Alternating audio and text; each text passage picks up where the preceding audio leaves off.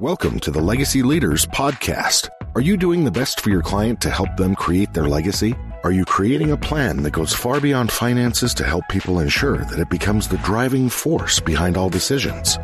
On this podcast, hosts Katie Beth Hand and Stan Miller will help you with growing your practice and your client's peace of mind. Together, they bring the best and brightest minds to share with you how to help your clients develop their best legacy.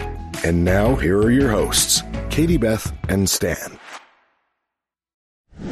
Welcome to the Legacy Leaders Podcast. I'm your guest host, Alan Yee, President of Guidant Planning.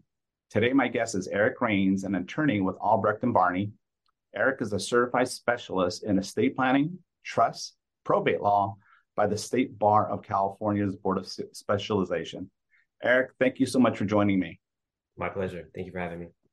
Great. With that said, let's start with a, a brief overview of your background. Sure. So um, I'm an attorney with Albrecht and Barney. All we do is trust and estates work for clients all throughout California. Our offices are in Irvine, California, Orange County. And I think we are the largest collection of estate planning attorneys under one roof. All of us do estate planning. Uh, most of us are certified specialists, which, as you mentioned earlier, uh, it, what it is is you take the bar exam. If you've been practicing for a certain number of years in an area of practice, you can go take effectively a second bar exam just in that area of practice, and then you can hold yourself out as a certified specialist. So we take on clients and families uh, all across the spectrum of different sizes, and we help them with their estate plan. So planning for incapacity, planning for what happens after they pass, and uh, that's all we do. That's great. You know, I've never heard of the the certified specialist part. I've heard many of folks that are estate planners and they they have their law degree, but how, how does that extra layer of expertise differ from I hate to say the the, the regular or the next uh, uh, attorney, but you know how, how does that specialization help with the knowledge base that you that you find working with your clients? It's interesting. So I was really reluctant to get my certified specialist certification for a long time because I honestly I just felt like it was a money grab from the state bar that I was going to have to pay them um, every year to just be able to put this on my bio that I was a certified specialist. And I thought, you know, I'm, I'm already handling you know really large complicated estates. I don't need something at the at, the end of my name saying i'm a certified specialist. And i was completely wrong. When i went to study for the exam i talked to um, one of my partners anson and he was already a certified specialist and what's the best way to study he says grab the probate code read it from start to finish and so i did and i realized so you can think of yourself as a great estate planner who has celebrity clients who has billionaire clients you're doing international planning you're doing cutting edge really sophisticated work, but there are things you probably don't do, like conservatorships or guardianships. There are all these different areas of the probate code that you just never turn to. And so becoming a certified specialist, only 2% of that is focused on the highest and most sophisticated planning. But I when I see someone who's a certified specialist, I know that they they know the probate code cover to cover and they're more familiar with it. It's it's about having a broader range of your practice. And so there, I think there are fantastic attorneys out there who aren't certified specialists. But for me, that was how it was really helpful is there were things that would come up and say, Eric, someone needs a conservator. I say, okay, go talk to Julie or Samantha. These are people I refer out to do conservatorship work because I don't do it because frankly, it's not as interesting or as lucrative for me in my practice. I have to stay focused. And just taking that exam and studying for it uh, just made me more comfortable. It eliminated for me or it limited the unknown unknowns in my practice. That's great. Yeah, and I, and I love that quote about n- at least knowing some of the unknowns that we know we don't know. So that's great. Well, how how did you get into law and specifically into the area of estate planning? What led you down that path? Yeah, so those are two interesting questions. So I was an undergrad and I was thinking I wanted to be like a city manager or a county manager. That's why I, I was thinking when I went into undergraduate. And I was just touring the campus one day. I like I would go walk and see the art building and the architecture building. I was just strolling around. I was just like killing time. And I walked into the law school and I, I knew I kind of wanted to go into government, but not to be an elected official. I didn't want to like cut ribbons and kiss babies. I wanted to like try to make the world better. And I, I was pretty familiar with the jobs that were available coming out of public service school. And I, I was walking through the law school and it was uh, coincidence. It happened to be like kind of job fair season at the law school and they had all these job postings and they were in government they were making more money than I was thinking I was going to make as a city manager, and they seem more interesting. Like, um, you know, running uh, the office of Senate Majority Leader or whatever, and the pay was better. And I quickly realized I was a lot better at reading and writing and logic than I was at math. And and being a city manager, you have to know a lot of math. So I just I made the switch. That was a pretty easy one. When I thought about it more, and I did do a, a little stint in public service right out of law school, but my goal kind of that as I developed as I went to law school, I had this vision of myself sitting in an office and just kind of helping people in the community solve their issues with their business and their family. I don't know why, but that's what I envision. And I kind of tell people, you know, when they give you those aptitude tests in high school and it says, oh, you should be a plumber, you should be an electrician, you should be an architect. Mine would have said like high school guidance counselor. I love to just sit down with people and help them plan for the future. And what I do is very similar to that. And As I get paid a little better than a high school guidance counselor. And so um, if, if, I'm going to have to be a lawyer because I ended up going to law school because I saw all those job offerings on the wall, this was a really good fit for me. And so that's how I made the transition to thinking, okay, I want to do something. I didn't really know what estate planning was my first year of law school, but I just had this vision for myself. As I took some classes, I realized that estate planning was probably not the best fit for me. And so I went and found someone in my hometown. He graduated from my law school a long time ago. He was like in his 70s. He had his own practice, his own building. He'd actually served in the state legislature for a while and now did estate planning. And I said, I had a meeting with him, like a coffee meeting. I said, I want to be you. Uh, what do I need to do to be just like you? And he said, You should go work at the DA's office. I'm like, What are you talking about? I don't want to be a judge. I don't want to be a criminal defense attorney. I want to be like you. And he says, No, no, I understand in Las Vegas, which is where I graduated high school, if you go work for the DA's office, you handle criminal cases for a couple years, but then you can there's opportunity to lateral over to the civil division.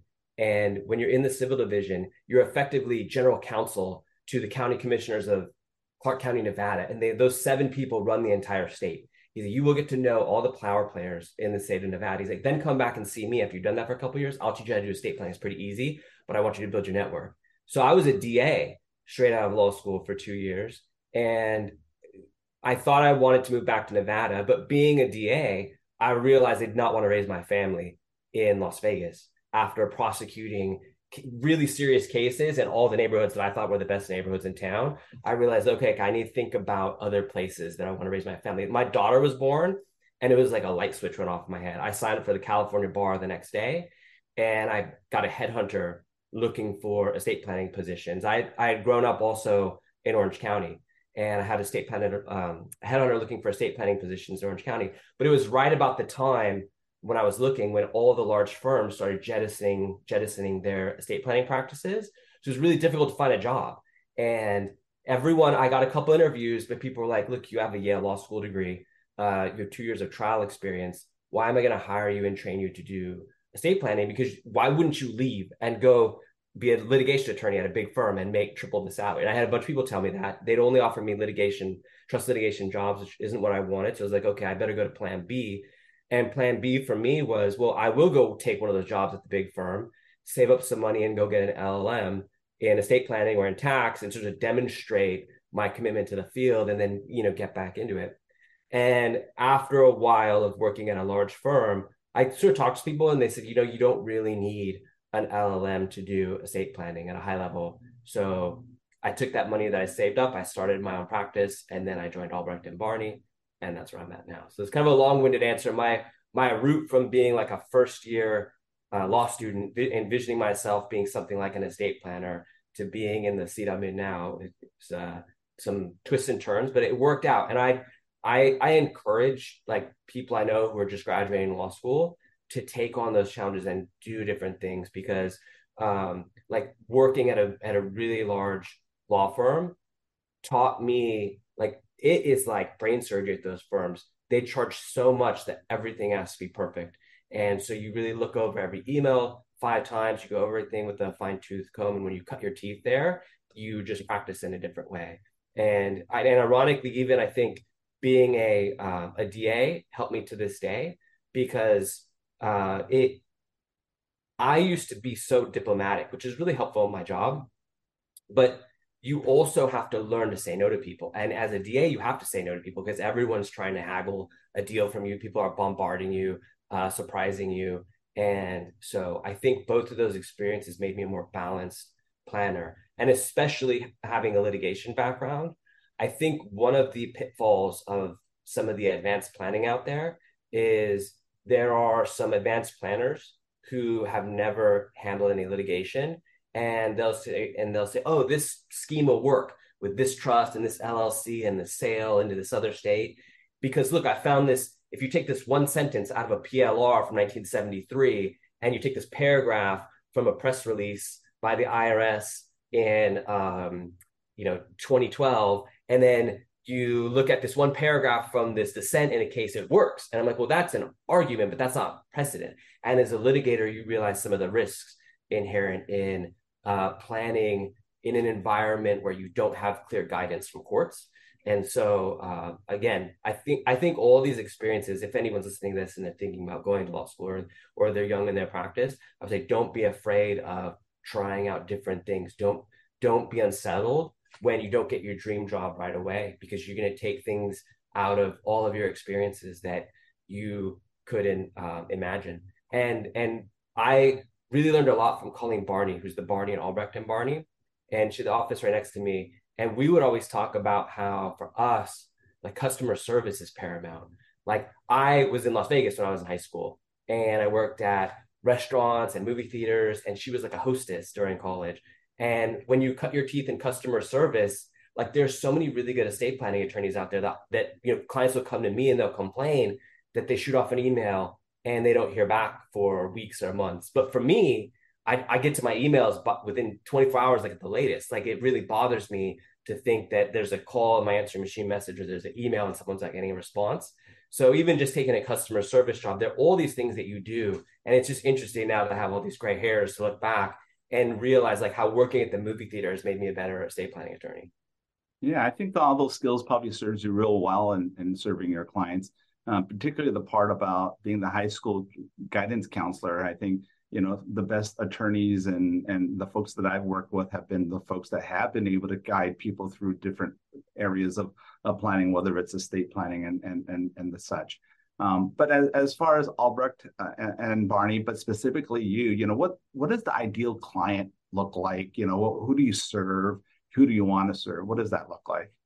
Yeah, so I think, I mean, this is, this is a strange way of answering, but when I was a DA, um, I would get feedback from juries that I my demeanor was somewhere across between professorial and sort of the boy next door. And I I like to explain things. So a lot of people, a lot of estate planning attorneys, their two least favorite clients are engineers and doctors because they'll ask a lot of questions about how things work. But for me, I actually get a ton of referrals from my doctor clients and my engineering clients because when they ask me a question, I can explain it. Like I, I teach a class on this, and I love to draw. Di- ask a question. Oh, let me show you how that works. I'll draw a diagram, and I want to communicate. I'm really visual, but I want people to understand what they're buying into with their estate plan. I want them to know the full menu of options. Some some estate planning attorneys, it's like that saying when all you have is a hammer, everything looks like a nail. I can tell that everything I've ever seen from this estate planning attorney is a life insurance trust and a charitable remainder trust. It can't be that that's the best fit for every client you come across. I evaluate my own work, and if I look back and I'm designing the same trust for every one of my clients, or there's one thing that kind of everyone's making that selection, then I think, okay, I need to think of a better way to explain that because I'm really presenting it in a way that's like reinforcing my values or whatever. I'm leading the client into a decision. I want to explain this to you, show you how it works, and then let you make an informed decision. And that, that to answer your question, that method, that style tends to work better with some clients than others. So I I look at where am I getting referrals from with my clients, and you know the clients that are really well educated, that are CEOs, that have advanced degrees, that really want to communicate and understand and ask questions are the ones that give me a lot of referrals. It's not that I don't do well with some little lady. I get gift baskets from little old ladies because they I make them feel comfortable. But I feel like I'm not I'm not going at full speed. I'm not really digging into the details with them. And, and as I get older, right, and more experienced, you learn how to explain things, how to shift gears depending on your audience. And so I was at lunch the other day with the referral source, and he says, Eric, I love referring to you because unlike every other estate planning I refer clients to, my clients come back when I ask them what happened, they can explain what happened. Like you get people to understand, like you teach people, you show. And when I was at the large law firm, I just something really stuck in my head that one one of the huge partners was talking about how he won some massive case and he just got in front of the client. All these other law firms were pitching to take the work. And he just said this is really simple. Here's the three things you need to worry about. And he said really great attorneys can take something really complicated and make it really simple whether it's for the client or for the for the jury. And i think that's for me the more i work on the back end to understand how these things work and work on the tools that i use and refine them to explain them I can take something really complicated, but get it to the point where during our 90 minute meeting, you feel like you understand how a charitable remainder trust works in and out and why we do it, as opposed to just relying on the charm that I have or my smile or the things I say to make you feel comfortable and like, okay, I trust Eric. Um, I want to make you feel like you understand it. And I, I, as I've gotten more senior in my career and dealt with all different kinds of people and all their different ways of learning and, and processing information, then I, I've, I've gotten pretty confident that I'm good at finding you, Alan, and and and your spouse, and getting you to the point where I know how much information you guys need to feel like you know and you you're digesting what we're saying. And it might be different for for you than my client with like four PhDs in, in science fields, right? They're gonna be more like technical. They want to just run with my engineering clients. They want to know like, why do we have this switch here, Eric? I'm like, oh, I'm glad you asked because I can show you. And I actually learned a lot from my uh, my dentist, a good friend of mine. He has the best bedside manner. He just dorks out about every little thing he's using. Like he's like, okay, you see this pick and it's with this process and, and it's faster. And the reason it's faster. And and he just like and you're like, man, if that guy's excited about it, I'm excited about it. And I think that's just the way I try to present. Um, and so my ideal client is probably I like my, you know, people that have started a, a business, people who have um, advanced degrees, people who are you know kind of made their way in, in the corporate world. Uh, we tend to be a really good fit. Like it's one of those things that just peas and carrots, and they really like me, and I get referrals. So like, there's a big public company in town, and I've done like the entire C-suite, or I'll do one partner at a firm, and then I'm doing like the whole partnership because it's just like we speak the same language and the more they dig the more i have to offer. Whereas like some clients who i've had clients like eric just tell me what to do.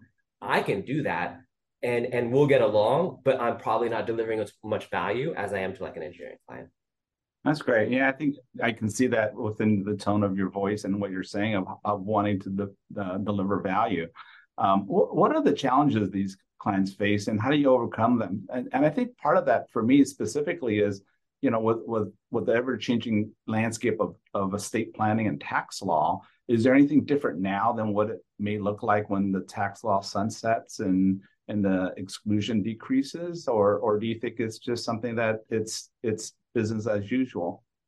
Yeah, so it's a great question. So um, people ask me like, why again? Why do you, Eric? Why do you do estate planning? They don't they don't believe that I would, I would want to do this, and I tell them it's like a two part answer to your question. What what what are the challenges my clients face? So some of my clients have have really large tax issues, and I've saved clients hundreds of millions of dollars in tax, like on, on one client. Um, and to get there, it's not simple. There's no form that lets co- Congress lets you sign, and you just take hundred million dollars away from the IRS, right? It's really complicated, and on the higher end, those difficult cases really test your IQ because you're really threading the needle through I don't want to say loopholes, but uh, uh, um, opportunities in the tax code. And to get through all the opportunities in uh, the way that's best for your client, it can be really difficult because the, the the the rules are fuzzy. It's very esoteric. It's very abstract and tests your IQ. But every single client tests your emotional intelligence.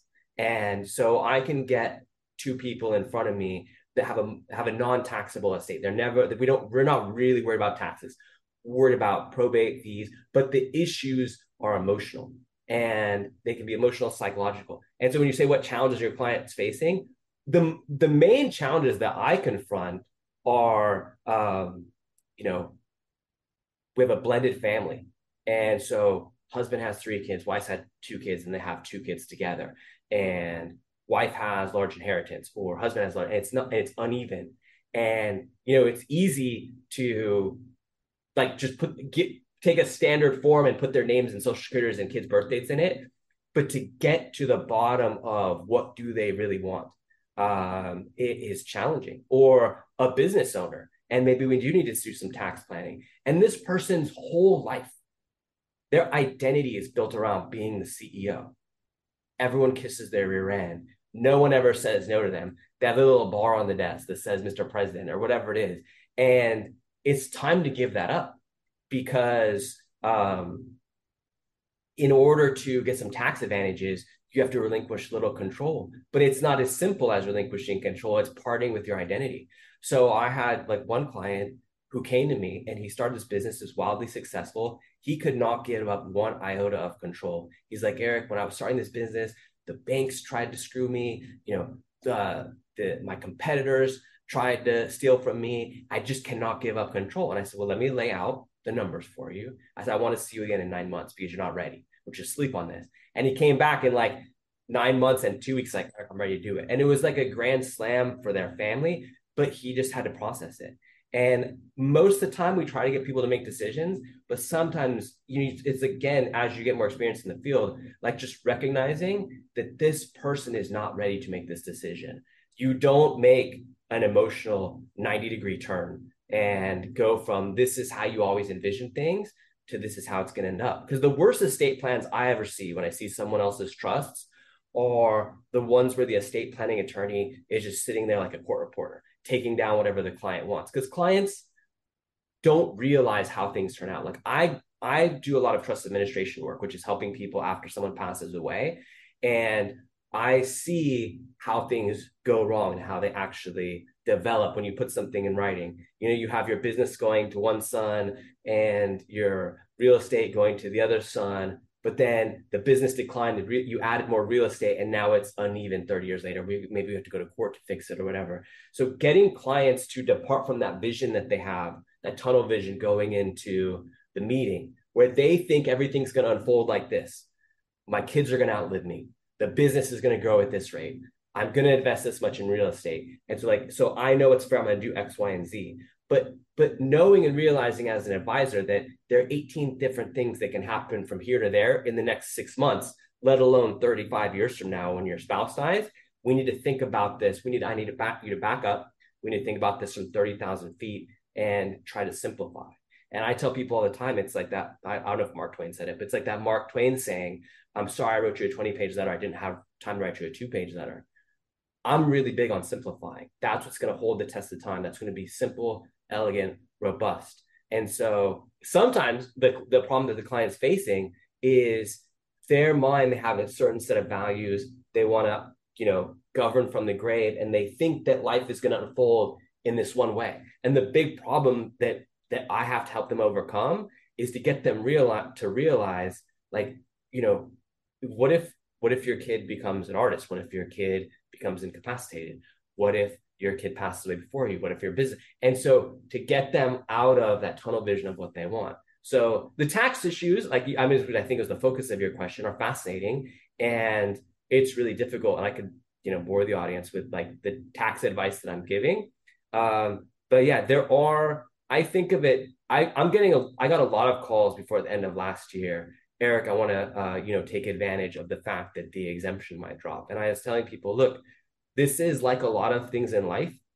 It's a great opportunity for the super, super, super rich, but not for all the rest of us schmucks. And if you have $20 million like under your, uh, between your couch cushions at home, like let's give it away. It's a no brainer. But if you're sitting at a, an estate of like 24, 30 million dollars, it, it doesn't, you're not really going to be able to take full advantage of this like some of the other clients are.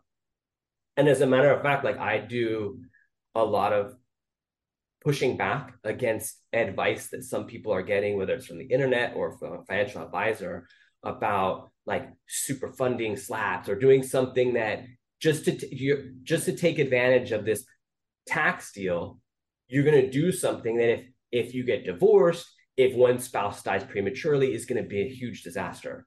And um, I, one of my partners called me the other day. She was looking at a plan that someone else did, and they did all this advanced charitable planning to um, mitigate some capital gains. And then the spouse died like a month after it was done, and it would the death would have would have erased all the capital gains anyways. And so now they had locked up all this wealth for charity. If they if that's what they wanted to do, it was great. But you generally don't do this planning. If you want to give a charity, you just give a charity. And so getting people to step outside what they've envisioned when they walked into the room and helping them understand we need to plan for all different sorts of contingencies is is really i think the challenge for most people whether they're thinking about what their neighbor did for tax planning or whether they haven't thought about you know what? We have all these children and stepchildren. What really happens if one of us passes away or if both of us pass away and so going back to what i started this little paragraph with um, you know the the part that's emotionally challenging about this job is i have to get two people i've never met before sitting across the table from me or across the Zoom from me, and in 10 minutes get them to open up about death, taxes, which kid they don't trust with money, which brother one of them doesn't really like. And sometimes they're just really thankful because it, all those issues are, are, are easy for them to solve, but they're glad that they're having someone guide them through it. And other times there's a lot of scar tissue there. And when we really dig deep in order, which, which we have to do in order to make a good estate plan, we uncover a lot of issues that are really sensitive for the clients and that's okay and that's that's where you know you as you get the gray hairs you realize when it's time to push the gas and when it's time to slow down in terms of the meeting and when it's time to just call the meeting and say look let me give you i want you guys to think about these three issues and we're going to set another meeting um, in three months and if you wake up every day for 14 days with the exact same thought on these issues then call me we'll, we'll set an earlier meeting but you really need to process these. And so, and it's a long way of saying it really depends what the what the major issue is for my clients. I always think it's funny that there's always something based on their life experience. Does it illustrate this another way, like some people, they really don't care about where their stuff goes. They go through the whole meeting and they talk through the whole thing with me, and we'll fill out the healthcare directive, and it comes to the part of whether to pull the plug or not. That's the one thing they get excited. About. That's the only reason they're paying me any money is to make sure that someone pulls the plug or doesn't pull the plug if they're incapacitated. And the rest of it, they don't care. Sometimes it's guardianship. Sometimes it's they, you know, maybe their stepmother changed the estate plan after their dad died and they got disinherited. So it's about look, if I die, my spouse gets remarried, I want protection against that. Um, sometimes it's they've seen a nephew get a trust fund and then develop a substance abuse problem. So what their real sensitive pressure pain point is uh, is determined a lot by their experience. And so that's why you have to be careful. And, and people, the feedback I get, I tell a lot of jokes and stories during my meetings. And I tell people like I'm a magician who just like hand waving over here so that you don't see me uh, switch the ball around. You don't realize what we're talking about because I want to take the pressure off of the way that you're thinking about, you're used to thinking about this issue that's really painful for you. And I would, let's just focus on solutions. And so that's the, that's the trick, I think. That's great. And it's very apparent that you're not a court reporter because I can tell that all the conversations and everything you do is very dynamic and you can help lead folks to where they want to go. Well, I, I, I as I was prepping for our meeting, I, I, noticed a couple of things on your bio. One sure. of which uh, I, like you, I, I, teach classes. My, mine are actually on retirement planning at Pasadena and, uh, Glendale Community College. But I see that you teach a, an estate planning class at UC Irvine. You know, what's that about? Yeah, so I I teach a class to financial advisors who are trying to get uh, certified financial planner certification. And in order to get that certification, you take this big challenging test. And frankly, I don't know that much about the test, but I know that there are different components to it. And so UCI puts on a program where like week, you know, for the cert, first certain part of the class, you're meeting with a retirement planning specialist, the next week life insurance, et cetera. And I know there's a, a section on estate planning. I happen to know how estate planning works. So um, I get up there and I teach the class to these people who are looking for uh, looking to learn so they can pass this test and get their certification. And there are two different ways you can take the class. One is the long way, where you you know, meet with each teacher uh, throughout the week for several weeks. And then there's the crash course way, and I teach the crash course way, where I'm going to teach you everything you need to know about everything you need to know about estate planning in two weekends, and Saturday and Sunday. Each Saturday and each Sunday is eight hours.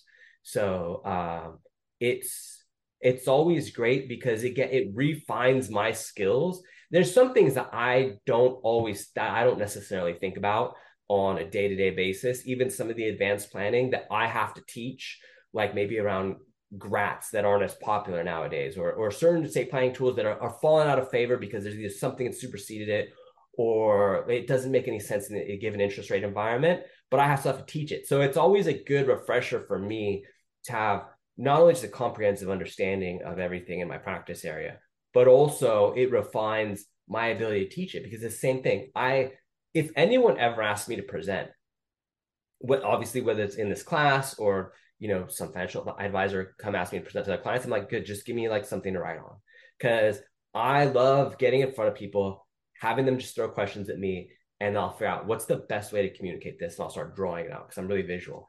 And that's what I do in this class. I think it's the feedback that I've gotten from the students has been really positive. It's been rewarding for me. It's a nice break from um, you know the pressurized situation of of having clients in front of you and having like actual decisions that are going to change someone's life, whereas you're just kind of you know teaching people. I like that, and so it's a it's a great break. And just I have I get a lot of good feedback, and then I have relationships also with some of those people as they move on in their careers. They know me from the class, and they'll bring me questions about their clients, et cetera. And it's good to see now I'm getting older. Some of those people I've taught several classes ago are now building their careers as, as financial advisors. And so, yeah, it's been a great experience for me. Well, as a CFP certificant, I would tell you that taking these courses from folks like you that are that have deep knowledge bases are extremely helpful. And I also agree with you that, you know, teaching a class really keeps us on top of our games because I, I, get that question quite often, you know, why do you teach these classes? And I, and I said, echo exactly what you just said. In order for me to keep up to date or perhaps review the things that are nuanced, I have to make sure I understand and command that, that, that uh, knowledge. Um, so I, am sure we can probably speak for hours, but uh, in, in, closing, I want to thank everybody for listening uh, today. And this has been the Le- uh, Legacy Leaders podcast with your guest host, Alan Yee. My guest today was Eric Raines. Uh, for more information on Eric and what he does, uh, visit his website. It's www.albrechtbarney.com. We'll link that information as well as his contact information in the show notes. Uh, Eric, before we sign off, do you have any parting words? No, I don't. I mean, I, I think it's if you have any questions, it's always worth a call to an estate planning attorney, whether it's me or someone else. I, you know, I only help people in California. Um, most people will talk to you at no charge to see what's going on, and it, what we handle is everything you've ever worked for uh, to make sure it's in place. So it's probably worth a call if you're if you're listening to this and you're sitting on the fence about whether to do something. I would suggest that you do it. Yeah, I agree, Eric. I would say uh, if if uh, Eric is local to you, I, I, would certainly reach out to Eric. Uh, if he's not, then I agree with him. You know, look for for a great estate planner, uh, probably one that's probably a certified specialist. now that I, I know that that's an important credential. So again, thank you for joining me, and I look forward to our next conversation. Bye bye. You've been listening to the Legacy Leaders podcast with Katie Beth Hand and Stan Miller. For more information on them and the show, please visit pinnaclelegacylaw.com. If you like what you've learned today, do share the program with your friends and subscribe wherever podcasts are found.